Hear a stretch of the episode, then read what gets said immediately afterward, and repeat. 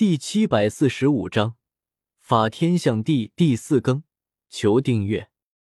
白凤九摸了摸露露的小脑袋，笑道：“萧邪可是被称为四海八荒，圣人之下第一强者。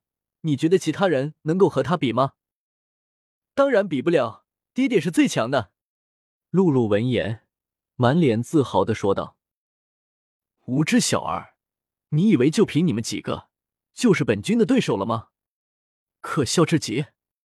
黑布欧见到从天兵军团中冲出来的几道身影，满脸不屑的冷笑道：“秦苍，为了四海八荒的人们，今日你必须陨落在此！”众军听令，结阵。夜华没有理会黑布欧的嘲讽，举起手中的长剑，高喝一声：“杀！”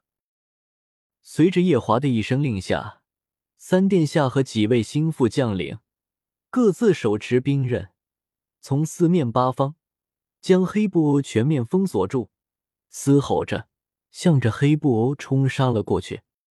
他们都明白，只要能够斩杀秦苍，那么此战必胜；如果失败了，那么今日过后，恐怕就是天族覆灭之日。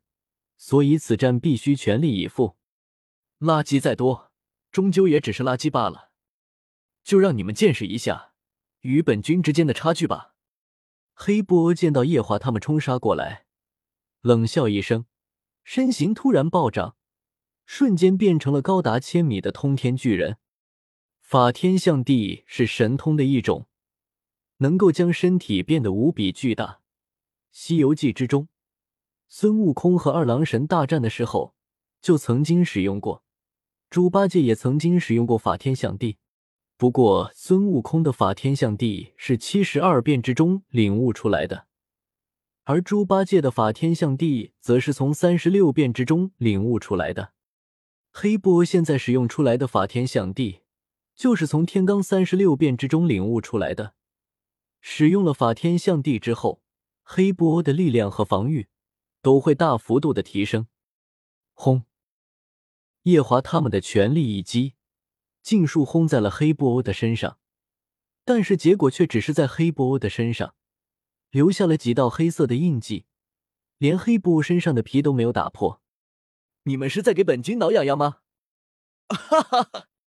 黑布欧拍了拍身上的灰，仰天大笑道：“黑布欧的大笑声如同雷霆之音，将天兵天将们震得脸色发白。”看着如同神魔一般的秦苍，他们不由得心生惬意。接下来轮到本君反击了，尔等准备好领死了吗？接招吧！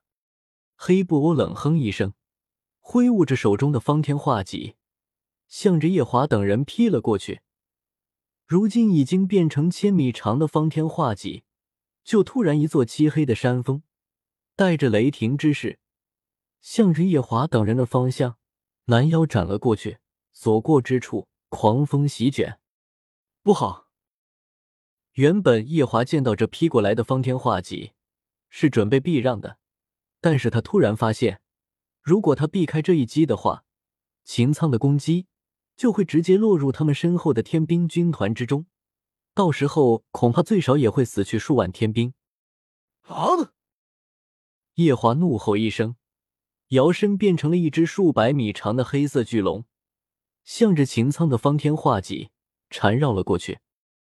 愚蠢，不自量力！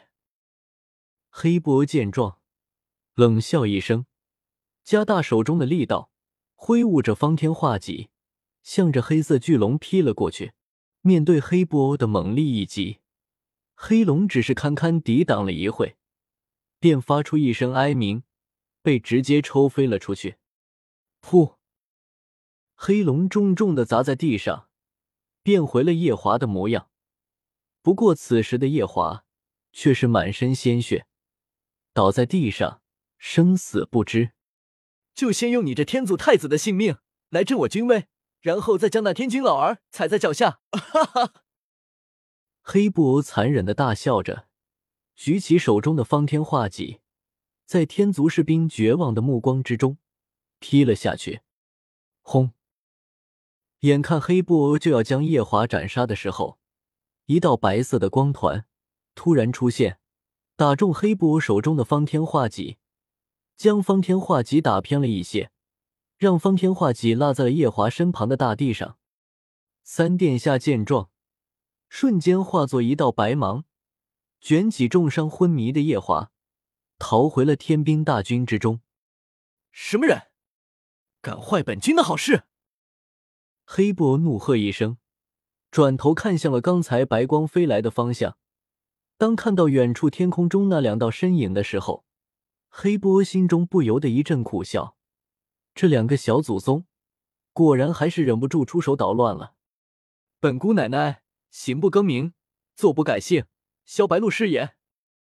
露露双手叉腰，仰着小脑袋叫道。一旁的白凤九忍不住捂住了脸。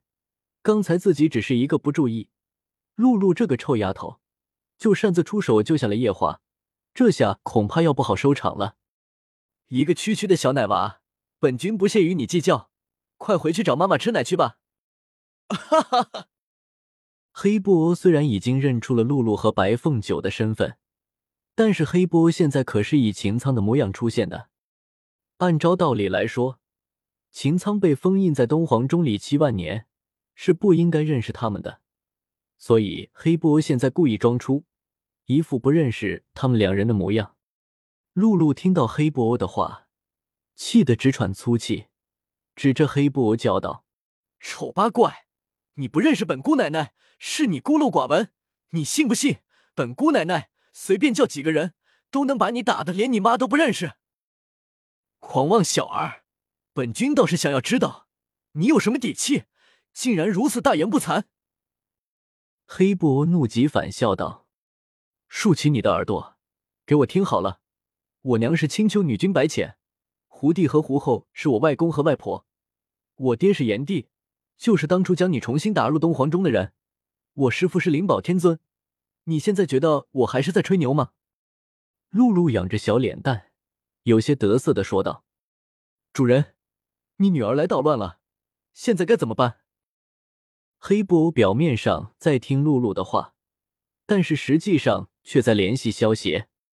毕竟，如果他真的敢伤到露露，以萧邪那种护犊子的性格，说不定一气之下，真的会直接将黑布偶给人道毁灭了。黑布偶虽然可以为了萧邪去死，但是可不想死的这么冤枉。这个臭丫头，果然还是忍不住出手了。你给我吓吓她。